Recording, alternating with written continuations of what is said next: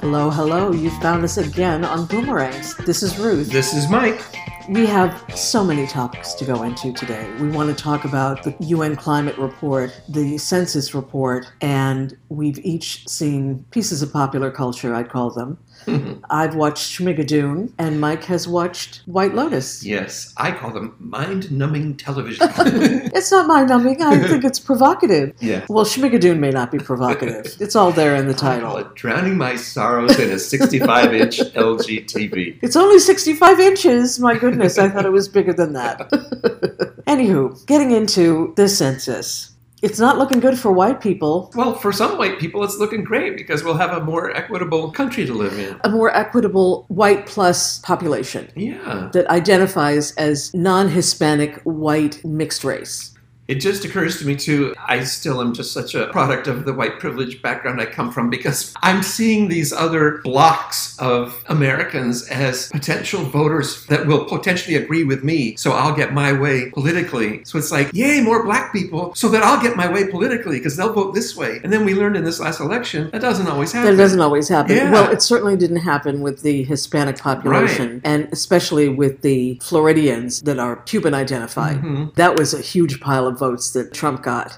Anyway, the thing that confused me about the census is okay, so there are these huge population growths in like Texas. And in urban centers, which is good for us, too. yes, it is. Regardless of the racial makeup, just because urban and suburban voters tend to vote more progressive. And where are we with suburban voters? Is there an expanse there? There was so much statistically Yeah. about it that I don't recall all of the elements. I don't know. I only know in broad strokes that urban areas are seeing increases and rural areas are seeing decreases. really? I imagine suburban is part of urban. one would hope. hmm I think that 20 Republican states are redrawing their districts. And do you understand how district drawing is done? I- Gerrymandering? ge- yeah, how does it Yeah. work? Say you have Texas and you want to split it up into separate voting precincts. So you could just lay a grid down and people would just fall into wherever they fell geographically. Or I guess you could do that, but also allow for population. You might win a, a bigger square up where there's only like five people living,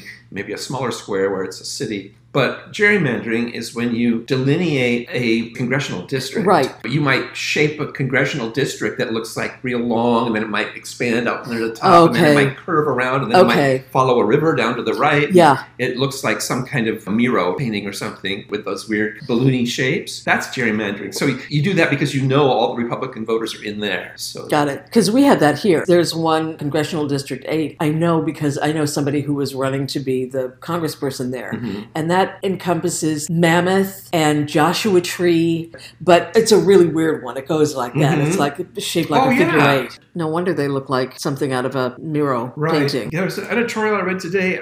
This guy said that the whole reason for all the right wing political action that we've been seeing for the last few decades is based on this looming sense of white folks who are feared of being displaced. Yes. And that even the abortion question was brought up and championed with racial purposes. I heard that old white men wanted white women to have their babies. Right. But I don't believe that's it. I, I don't think that they think that far ahead. I think they just don't want women to have sex, and that's pretty much the end right. of it. Or both things can be true of one person. Yeah, 'cause yeah. They, they fit together. Anyway, I think it's great. I'm hoping that there's enough of a shift in populations and voting blocks and what have you that maybe we'll offset some of the shenanigans that the Republicans are going to do in some of these states. I don't think we have as many states to redraw as the Republicans do. The Republicans have like twice as many. Oh, yeah. And what I've heard also, just as sort of a not much of a segue, but that Biden has promoted this, and some Democrats have promoted the idea that, you know, if we get out the vote, we can overcome all of these voting suppression measures that have been- gone on Yeah, in but not various if your states. district has been drawn. No, you In a can't. certain You can't. way, yeah. Getting out the vote will not overcome Yeah. people being put in place who are Republican Poll watchers? not poll watchers, but someone who, say, takes Ratzenberger out of Georgia. He was the one who stood up to Trump and said, Right. No, I'm not going to redo the count. I've done Right. it twice and that's it. He now can be replaced by someone who is an operative of the oh, Republican right. Party. Right. So nothing can overcome that. Just blatant corruption. It's bald faced corruption. Right. And the Supreme Court won't probably step in because they're all anti voting anyway, from Roberts on down. All the conservatives on the court, they don't like democracy. They don't like one person, one vote.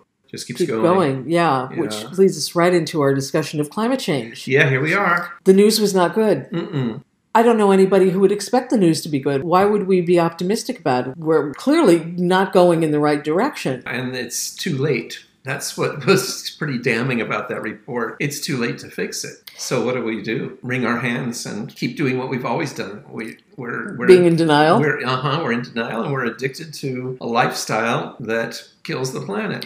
Biden's proposal for infrastructure has climate change abatement projects Incentives, in yeah. it. it, incentives. But India's not doing anything. Right. China's not doing anything, although Right. they said they were going to when we dropped out of the Paris Climate Change Accords, but they're doing nothing. So if we can't influence them and they're the biggest polluters other than us, I know that this is wishful thinking, but I do put my faith in technology to take the carbon out of the air. I think there has got to be a technological fix for this. And I'm not the only one who said that. I've heard Mhm. other people talk about it. Now, no one knows what that is, hmm vacuum cleaners, planting more trees. I don't know. Pl- Mm-hmm. Let's plant a lot more trees. One of the scary things is that there's a dictator in Brazil who really does Right. not care about the, the Deforestation. yeah, the deforestation in the Amazon, but it's called the lungs of the earth. Mhm. That's how big it is. yeah. And he's just raped that land and it needs to be replanted. One of the things I don't understand is since vegetation and CO2 exchange with oxygen is one of the things that is the main purpose of photosynthesis, Photosynthesis, yeah. why aren't we planting more plants? That seems like an easy thing to do. I don't know. It's probably too late and too little. Maybe, but But what was scary about this report was they said, look, there's going to be something like 1.5 degrees centigrade increase in average temperature yes. has already happened and it's in place Yes. and it's irreversible. So we will not be going back to the kind of planet that you and I grew up in, or the boundaries of land masses will have changed as well, and places that are. Well, Miami. Our Earth are, will be underwater. Yes. and, yeah, Miami, Houston, all these places. But it just astounds me how immobilized I am and we are as a culture and as a nation.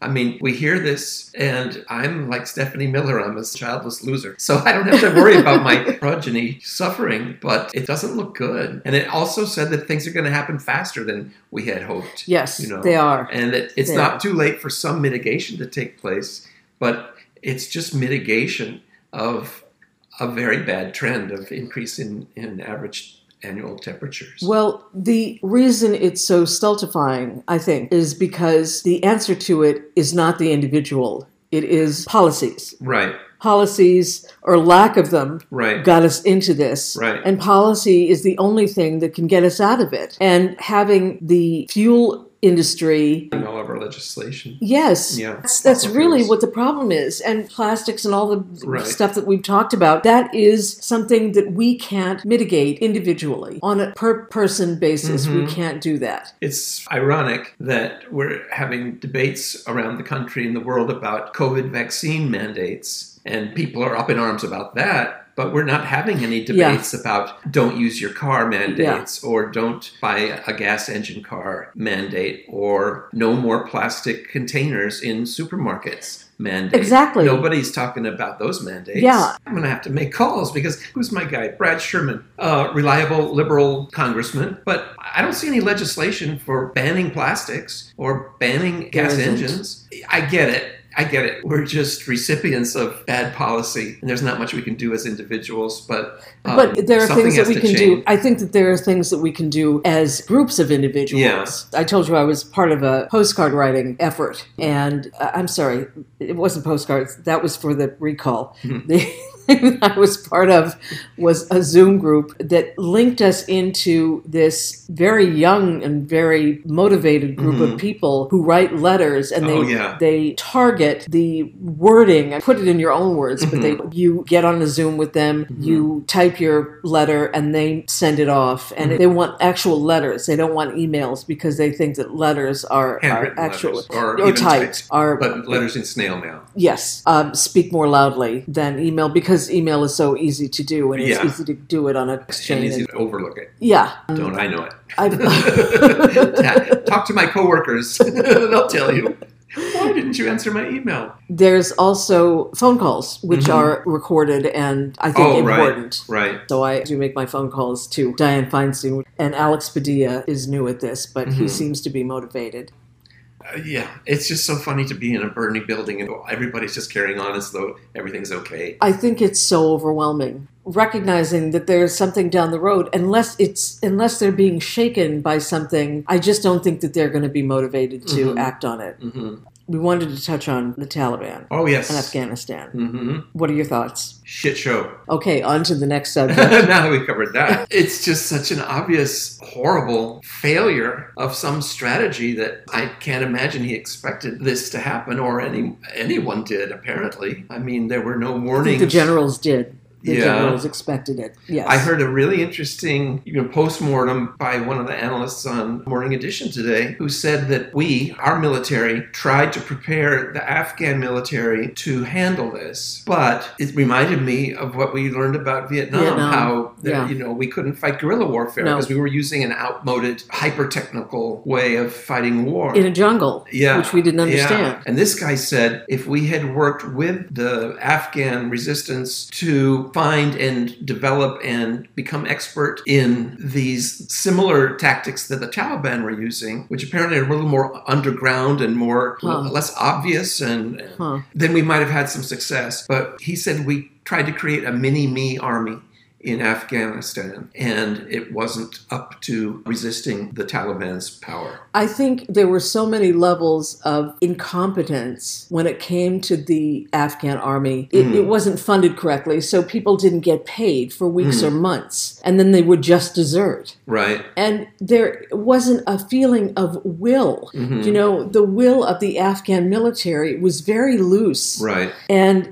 the will of the Taliban. It, They're laser focused. Oh yeah. Yeah. and it is strange to think about men with old rifles. I mean, they simply walked into these cities and the army fled, Right. or they right. converted and went to, to the Taliban. Right. That's something I saw today too. Is they did the Taliban did a lot of community work to lay the groundwork for this. Yes. They knew eventually we would leave, and so they made agreements with some of the local leaders to Huh. surrender. So that they were obviously very smart and very strategic. Yeah.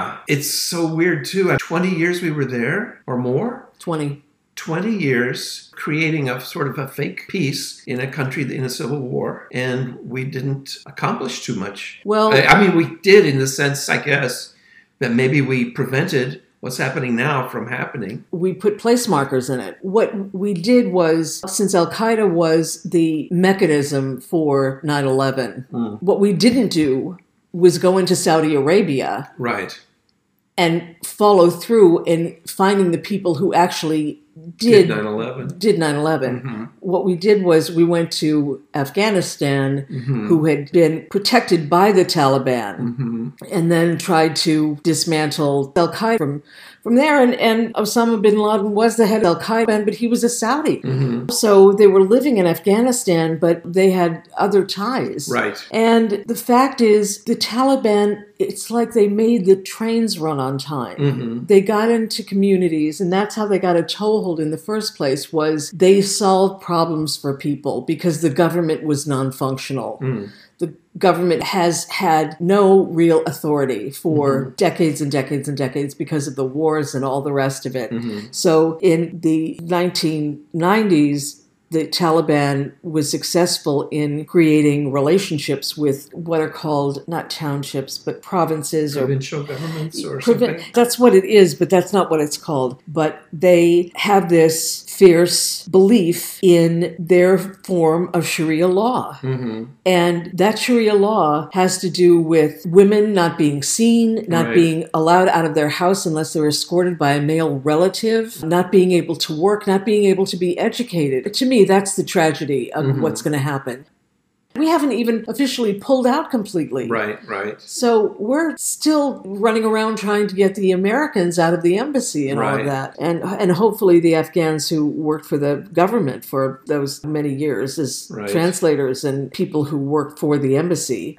Well, someone's got to say something tomorrow, don't you think? Biden has to come on TV and talk. Somebody has to s- say He's something. already said that he doesn't regret his decision. He said that on Thursday or and Friday. he blamed part of it on Trump earlier, which was really lame, in my opinion. Well, so, it was Trump who decided to pull out. What Trump did that was stupid was he had in Doha, where people were meeting, they had American negotiators meeting with the Taliban, and the Afghan government wasn't part of those meetings. wow. So the way it was left, it was like, oh, when the Americans pulled out of those discussions, no way were they going to listen to the Afghan government. They didn't give Right. a shit about the Afghan government. They don't care Right. about any other government. They just don't. They don't care about getting money Mhm. from the international community. They don't care about anything. What they care about is creating Sharia law, Right. and that's it, and amassing power. And so they're, a, I, I think, a really vicious and difficult enemy to conquer. They're like weeds, they just come back and take over. Mm-hmm. Right. But it is very tragic what's going to happen. Um, I guess from there we should go on to our popular culture. Hmm. I have to talk about Schmigadoon. I just have to talk about it because it's so enjoyable. I didn't want to watch it because I thought it was going to be about corn pudding, you know, which is one of the main songs that they sing, I think, in the first or second episode. yeah. And It's about demonstrating true love, right? Isn't that the only way they can finding get free? true love. Yeah. And it's about a mature couple. They're both doctors. Cicely Strong plays a woman, and she seems to be a lot more invested in the relationship. Keegan Michael Key is the man. His name is Josh, and her name is Melissa. And she really wants the relationship to work. And as far as he's concerned, why do we have to work at it? It's fine, it's fine, it's fine. Mhm. And they go on this retreat Mhm. and discover Schmigadoon, but then they can't get out. The thing that makes it work, at least in the episodes that I've seen, is that Keegan Michael Key just does not want to have anything to do with this. He does Right. not want to be in a musical. He's not a musical theater person. no, he hates musicals. And every time something comes up, he'll go, Oh my God, they're going to sing now. Yeah. No, please, please, anything. I'll give you anything. Please don't sing. Yeah. And she loves musicals, Uh-huh. so she's Yeah. kind of enraptured. But then they Yeah. realize that they're stuck there, Yeah. and like it's the not Twilight Zone. it's not you know colonial williamsburg or Right. disneyland it's really Right. like yeah they are in the twilight zone and the i mean the cast is amazing alan cummings plays the mayor Oh, really? Yes. Wow. And for the first time that I've ever liked her, Kristen Chenoweth is Oh, yeah. the bitchy Bible lady Oh, my God. who steps on everybody's fun. Oh, no. And she's actually good. Yeah, I'll bet. Martin Short plays a leprechaun. Oh, my and God. I didn't know it had such a cast of It has stars. Oh, it does. It's really Oh. incredible. And the young talent is great too. I just loved it. I ate it up with a spoon. And I hadn't been thinking about watching it because I listened to the Slate Culture podcast and they kind of dumped all over it Oh, yeah. and didn't seem to like it. And then I Yeah. heard Terry Gross interviewing Cicely Strong. Right, heard And Terry Gross was so enchanted by it she that I likes thought. musicals. Yeah. She does. She does. So I thought I've got to give it a try. I've just, I, Yeah. you know, I've got it. I've got Apple TV now. I've got to give it a try, and I'm so glad that I did. It's Ah. delightful. I think what didn't draw me in was a preconception I had that it was about the dopiness of musicals. And I really love musicals, but some of them are dopey. I mean, I've been watching a lot of reruns on YouTube of productions of Hello Dolly lately. There's a lot in that that is, I mean, it is based on a Thornton Wilder play, and so it's got a spine of a story. But a lot of the numbers are so fluffy. And so I guess that's Yeah. part of what musicals can be mocked for, and rightly so. And I'm thinking of Letterman also, who used to comment about the almost psychotic joy of people in musicals Oh. on stage. You know, that everyone's just got a smile like they're about to explode with joy. And for Oh. someone like Letterman, it was like off putting. Well, this has that. Not pudding. This has that. Yeah. This is But I mean, it's it's okay. It's okay if they want to make fun of that, as long as they don't fuck with Sondheim. no. There's no Sondheim. There's no whiff of Sondheim in this, Okay. which was the only reason that I thought maybe you would enjoy it. Oh, I mean, no. it's it's got elements of Oklahoma. It's got Yeah. elements of the Music Man Yeah. in it, and they rip no, it off. sounds fun, and I It's- have to say, I've always loved townspeople numbers in musicals. They've oh my always been God! then you favorite. will go for this like nobody's all business. good mus- most all good musicals, well, maybe pre 1975 or so, have an opening number with the townspeople, yes. and you never get to know any of their names, but they come together and they they sing about who they are. yeah, they identify the Place. mailman Pete. Yeah. Oh, okay. So Pete has a name, Right. but I don't think any of the other people have names. Yeah. They're just the chorus. yeah. And That sounds um, fun. I, it is I bet I really will fun. Like it when I, see I, it. I loved it. And it's ironic.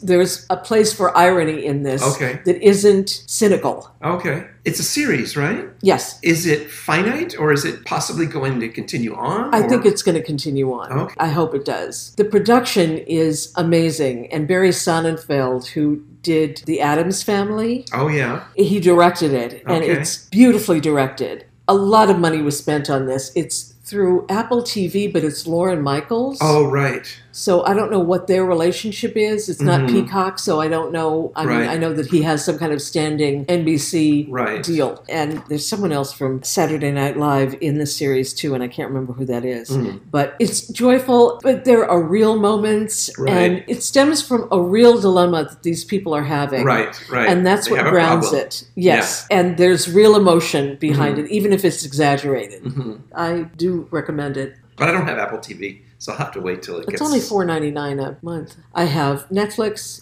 HBO Mm. and Apple TV. And I have Amazon Prime because I have Amazon Prime.